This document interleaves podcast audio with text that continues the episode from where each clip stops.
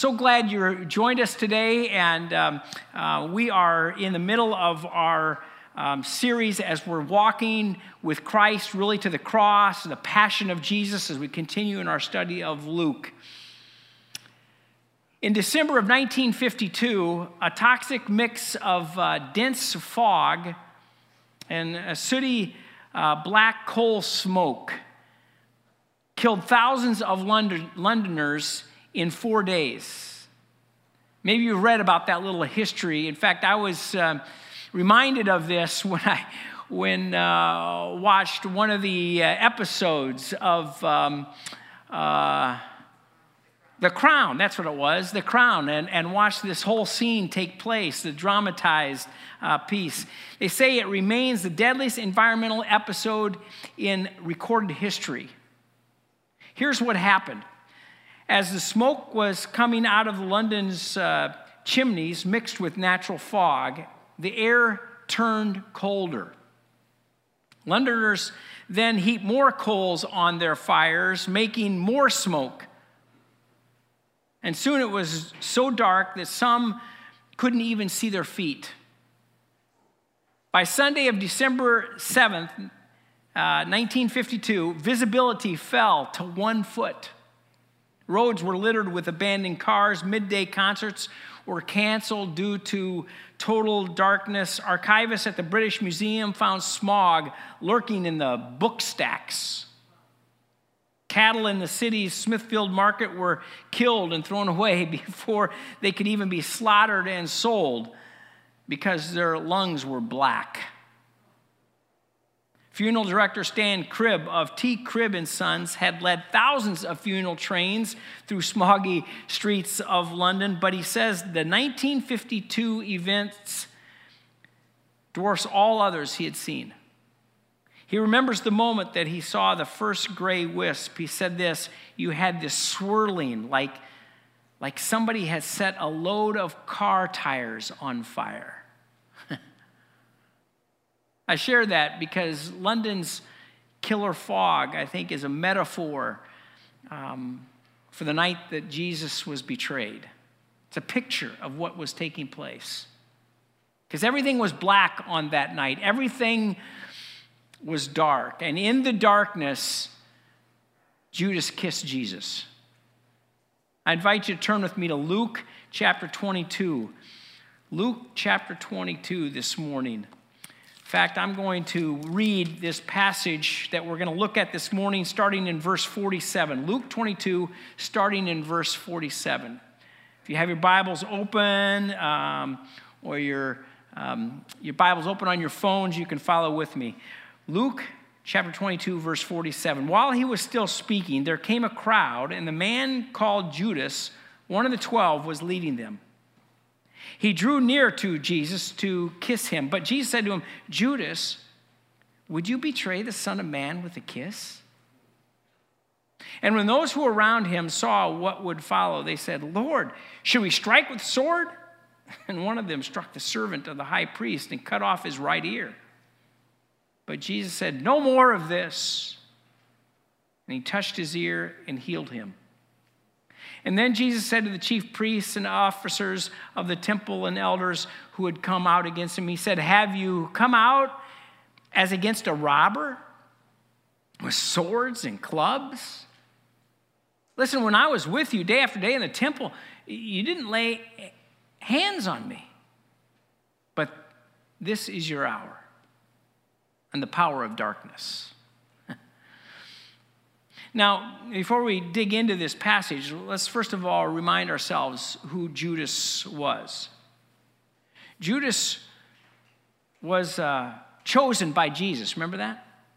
I mean, when Jesus was putting together his inner circle, when he stayed up all night praying, asking the Father who should be included in the 12, uh, Judas was among those original disciples.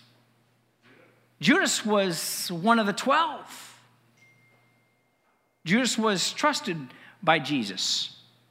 As they traveled around preaching the good news of the kingdom of heaven, the kingdom of heaven had arrived. It was Judas that was elected to be the treasurer of that group.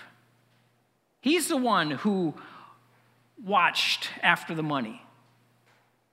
Judas was also loved by Jesus.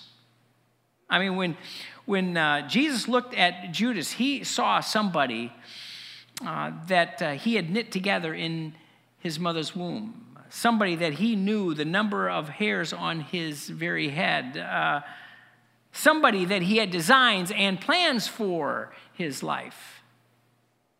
Yet, despite all of that, think about this the fact that he was chosen by, loved by, trusted by Jesus, Judas betrayed Jesus. Have you ever wondered why nobody names their child after Judas? I mean, after all, we do name after other disciples. I mean, Matthew, Mark, John, Andrew. I mean, those are good names. In fact, so was Judas's name, really. Do you know what Judas, the name Judas means? It means praise be to God. Well, that's a good name that we might want to uh, give to one of our children, but we don't, do we? Nobody does. Because Judas betrayed Jesus, and he did it with a kiss in the dark.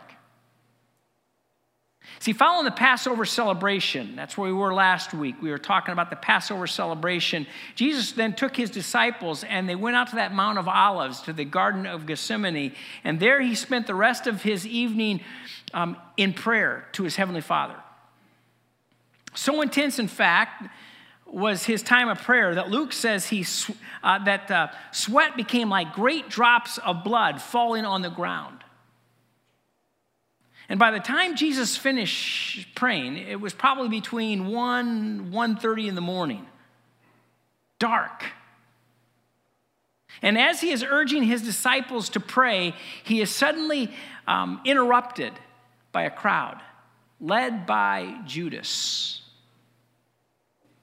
It was dark physically, middle of the night, but it was also dark spiritually. Look down with me again at Jesus' last words there in verse 53. Look what he says. He says, When I was with you day after day in the temple, you did not lay hands on me, but this is your hour and the power of darkness. Um, Jesus is referring to the darkness of hostility, darkness of evil. See, a battle of, uh, of cosmic proportions is taking place. Satan is, is making his move. Um, I mean, you remember at the end of Jesus' temptation, remember back in chapter 4 what Luke tells us? Luke says, And when the devil had ended every temptation, he departed from Jesus until an opportune time. Until an opportune time. That opportune time had come. the hour has arrived. This was the moment that Satan had been waiting for. And in this moment, evil appears to be triumphant. Satan is winning, darkness reigns. It was in that darkness that Judas kissed Jesus. The kiss was similar, um, customary, was a, was a customary greeting of that day, similar to well, how we would greet a friend anyway before COVID, you know, with a handshake. Now it's the elbow, uh, you know, touch.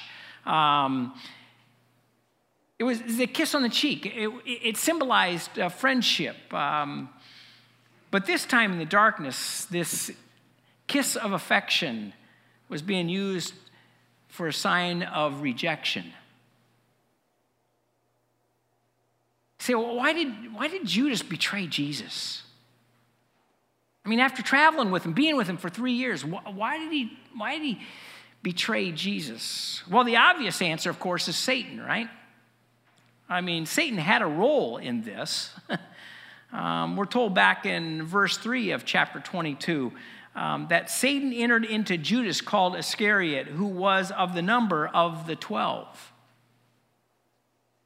Satan was at work in the betrayal and crucifixion of Jesus. And we have to factor that in, right? But Satan only has as much power as we allow him to have. Satan preys upon our weaknesses. I mean, Satan looks for opportunities and, and advantages that, that, that we might give him. So while Satan was involved, there must have been something else about Judas that opened the door and allowed for him to be susceptible to the wiles of the enemy. So Satan was involved, but what else? Why, why did Judas betray Jesus? Well, one reason might have been because of greed. I mean, greed is one of those doorway sins that when you, you commit greed, it opens a door for a whole number of other things to come into your life. Do you remember that time when Jesus' feet was anointed with that expensive perfume? Remember that story in Scripture? It was Judas who said, what a waste of money. We, I mean, we could have spent that money on the poor. And what does Scripture say about Judas at that point? It said he did not say this because he cared about the poor, but because he was a thief. As a keeper of the money bag, he used to help himself to what was put into it. Greed was part of Judas's life. So when these religious leaders they come to him and they offer him 30 pieces of silver, that's like 8 months of uh, wages those days. Judas, he saw that and he thought, you know, that's a good price. That's a perfect price for me to betray Jesus. Satan was involved. Greed was involved. Well, what about disappointment? Ever been disappointed with God? Ever been there? Ever look at your life and think, you know, I've been following all of these rules, I've been doing the right thing, so how come things aren't working out the way that I want them to work out? Um, ever have a moment where you, you find yourself on your knees and you've prayed and you beg God, God, would you, would you just give me this one thing? But then you were met with, uh, the silence of heaven? Ever been there? Ever have a moment where you're at the bedside of a loved one watching that loved one suffer and think to yourself, what kind of God allows this? Have you ever been disappointed with God?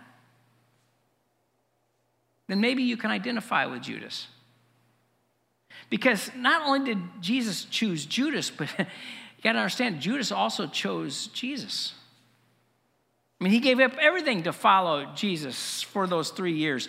And Judas probably thought, this is the guy.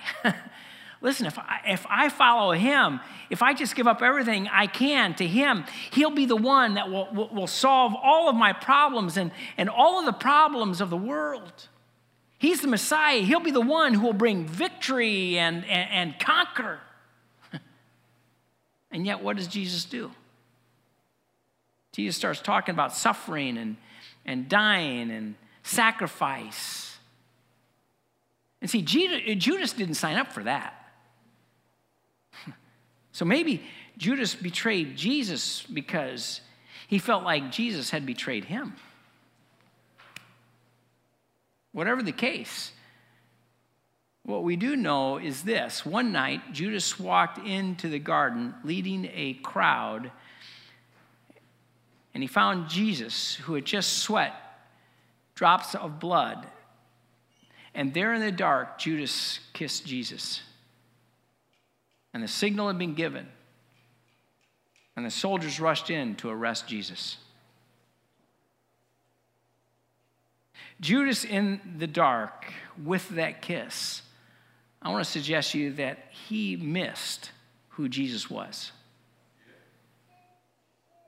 Do you ever miss things in the dark? Ever been in that situation? I mean, I, I have.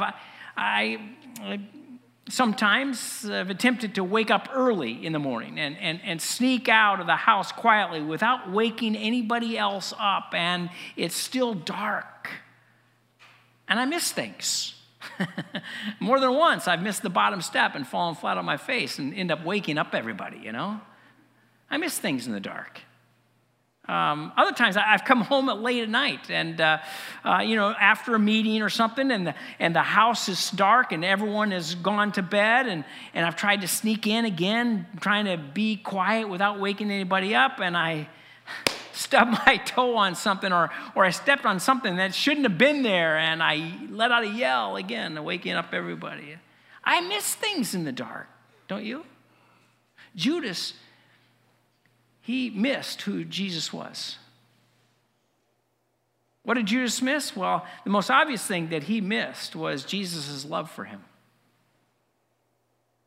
Earlier that evening, remember, as the um, disciples are gathered for the Passover meal, Jesus, uh, John's gospel tells us that Jesus took a piece of bread and he dipped it into that wine dish and he gave it to Judas.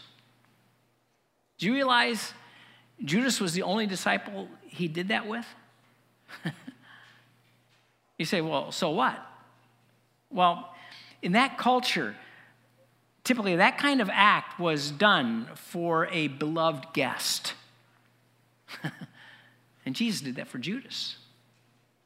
And now, one more time, Jesus is reaching out to, uh, to, to Judas with this question Judas, would you betray the Son of Man with a kiss? It was an appeal to Judas to recognize what he was doing. It was, it was a, uh, a plea for Judas to re- repent. Jesus was calmly asking Judas, Judas, how could you choose such a sign? Are you so dead? Are, are, Judas, are you so beyond feeling so greedy that you would use a kiss? See, even though he was Satan's agent, Judas was a lost soul. And Jesus always, always cares about lost souls. But Judas missed it. He missed it. Judas also missed Jesus' compassion. The disciples, still thinking in terms of uh, an earthly kingdom, believed that the use of force would deliver their master from his uh, captors and would usher in his kingdom. So, what they've done, you know, they, they've taken the two swords they talked about in the upper room, and they've taken those two swords evidently with them to the garden. And now one of them uses it, right? Against Judas and his posse. Now, we shouldn't be too harsh with these disciples at this point. After all, they had said that they would defend Judas, uh, Jesus, and that they and, and they were trying to do exactly that, right? I mean, we should at least give them credit for that. At least give them credit for the best of intentions. But see, before Jesus has the opportunity to even answer their question, you know, one of them says, Hey, should we strike with the sword? Before Jesus has an opportunity to even answer, Peter attacks. Have you ever asked, you know, with all those soldiers around, um, why was it that Peter chose to attack the servant of the most uh, of, the, of the high priest? I mean, was was this servant the closest person to Jesus, or or was this servant the weakest, unarmed? Uh, was he most obnoxious, mouthiest? I don't know. We, for whatever reason uh, it was, Peter drew his sword, right? And he attacked. And evidently, Peter didn't have the skill of a, a Zorro. I mean, th- th- there was no carving a Z on somebody's uh, chest. no, no, what Peter does is he, he takes a, a roundhouse swing, hoping to decapitate this guy. This guy, um, what he does is he, he ducks, the servant ducks, and Peter ends up clipping off his ear. See, when it comes to combat, I got to tell you, Peter's a good fisherman. um, so, what does Jesus do? Well, immediately he intervenes, right? He calls out, No more of this, guys. Knock it off. And then he heals he heals the servant's ear. Don't you think that had to be a breathtaking display of power right there, watching that happen?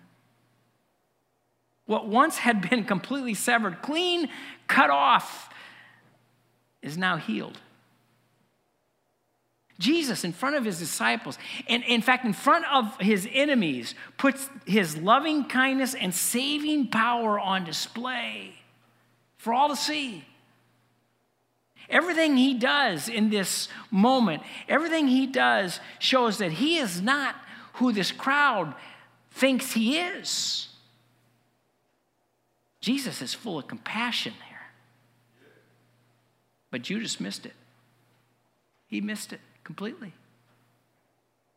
Judas also missed that forgiveness is found only in the one that he kissed.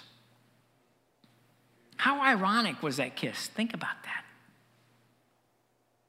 The one Judas sent to the cross, the Son of Man, would go to the cross to forgive all of those who gave the Son of Man the kiss of death. Judas missed the fact that his ungodliness set into motion the action that would bring hope to every single person who'd ever been ungodly, including himself. Jesus Christ on the cross to save you and me and Judas from our sins. Someone might say, well, why can't God just forgive the debt of sin? I mean, if our Creator was, was truly generous, couldn't He just, I mean, move on without repayment? Live and let live? Well, here's the problem. See, somebody always eats the cost of sin. Let me tell you a simple example. Um, a number of years ago, um, a small neighbor boy was learning to ride his bike in our, our alleyway. Um, and he ended up getting out of control, losing control, and he crashed into the side of our minivan that was in our driveway. Um, and he left a scratch and a dent on our brand new minivan. When we discovered it, we end up thinking, okay, what do we do about this? And we end up saying, listen, don't worry about the van, all is forgiven. But I got to tell you, forgiving our neighbor uh, boy, didn't erase the damage of that scratch and that dent in the van. I mean, that was still there. It just meant that, well, we had to eat the cost. Now, let me consider a more complex example. During the U.S. housing crisis, remember this back in 2008, 2009, shoddy banking practices, you know, fat cat executives and corporate, corporate uh, corruption threw a sledgehammer into our economy. Remember those days?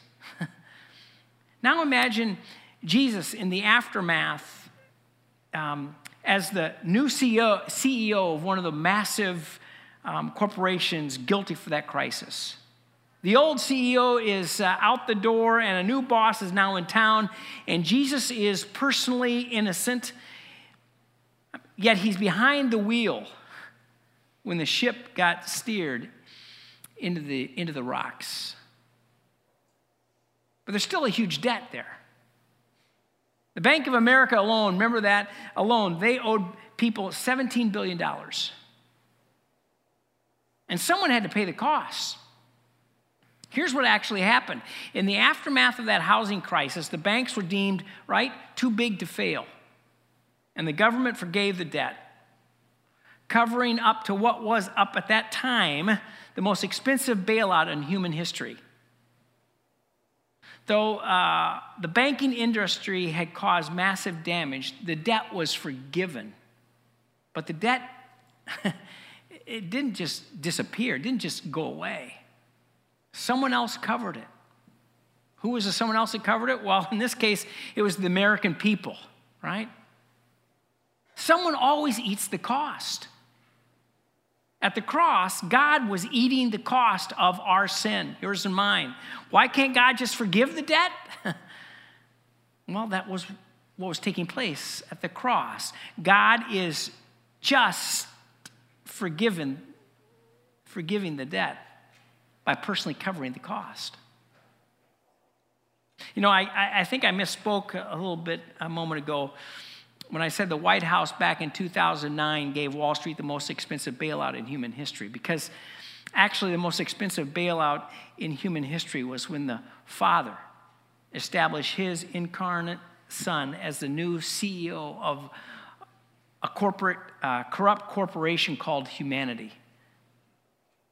And together, in the power of their spirit, they took upon themselves the most outrageous debt forgiveness plan that's ever been known, that ever will be known. But see, Judas missed it. In the darkness of that night, Judas missed that forgiveness is found only in the one that he kissed.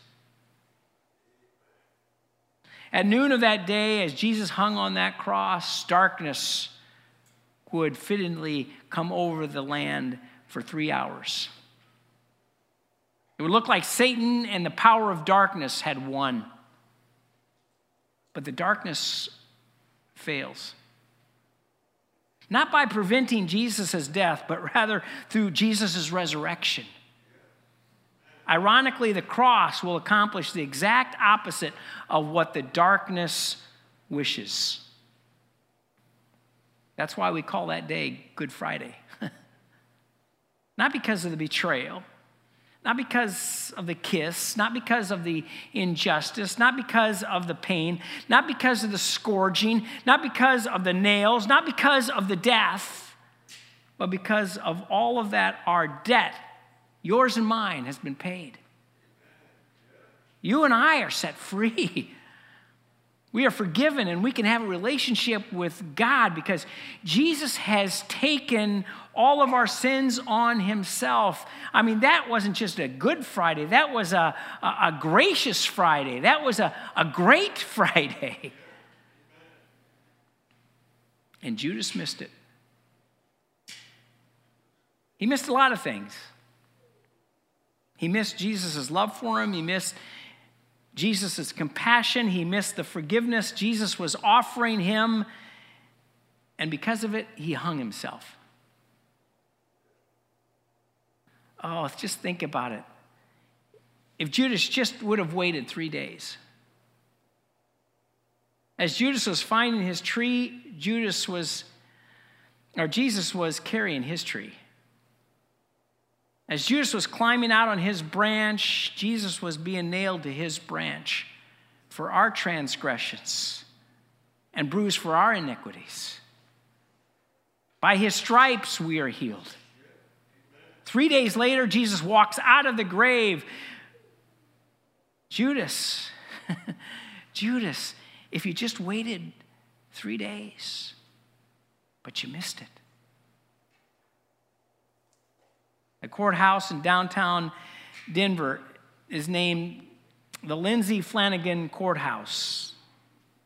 At first name, Lindsey is in honor of Ben Lindsey. Uh, ben Lindsey became a judge in Denver in 1921. And as he began to serve as a judge, he noticed that there was something extremely wrong with the court system in Denver, that they had adults and they had children and they had youth all in the same system.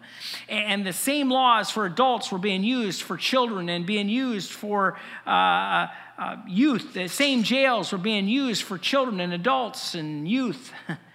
And he was like, this has got to be fixed. So Judge Ben Lindsey pioneered juvenile justice in Denver and it became a model for all the United States. For 25 years, he became known as the kid's judge, different ways of dealing with youth. And after 25 years of that, you can imagine he had this. He had to have this large set of files, 25 years worth of files, and every file had somebody's name in it. And inside that file had the crime that they had committed. And now he was leaving Denver. What would happen if somebody got a hold of those files? These youth are now grown up, they have, they have families, they have jobs, and if somebody got a hold of those files, they could use them against those people. Can you imagine? if your worst moment from your youth was held against you and printed in paper, or maybe like these days, you know, put out on social media. So, Judge Lindsey, those days, he said, I can't let this happen. And so he took all those files. He took all those files, and, and he, they didn't have stretcher, uh, didn't have uh, uh, shredders in those days. So he just began by hand ripping them up into pieces, the smallest pieces he could uh, tear them into, smallest pieces possible. And then he put them all in this large box, all these files, and he drove just west of Denver, and he invited the press to come out. And he, and he threw all those files, all those small pieces he had ripped up by his hands, and he threw them into this, this big old ditch. And as he poured them there, then he, and as the news reporters took pictures of it all happening, he set it on fire. And he called it the shame bonfire where he took all the shame and regrets and the past memories of all of these people and he burned them up so there'd be no record of what they had done. Friends, I got to tell you, that's what Jesus Christ has done for us. Amazingly. Amazingly. And I don't want you to miss it. Don't miss it. Don't miss who Jesus Christ is. And don't miss what Jesus Christ offers you. Don't miss that Jesus is the Savior who is offering you forgiveness. Let's pray. God, thank you. Thank you for your grace. Thank you for your forgiveness. Thank you for the, the price that you paid on the cross so we don't have to. Lord, I pray for each person who is hearing my voice this morning, online or in person.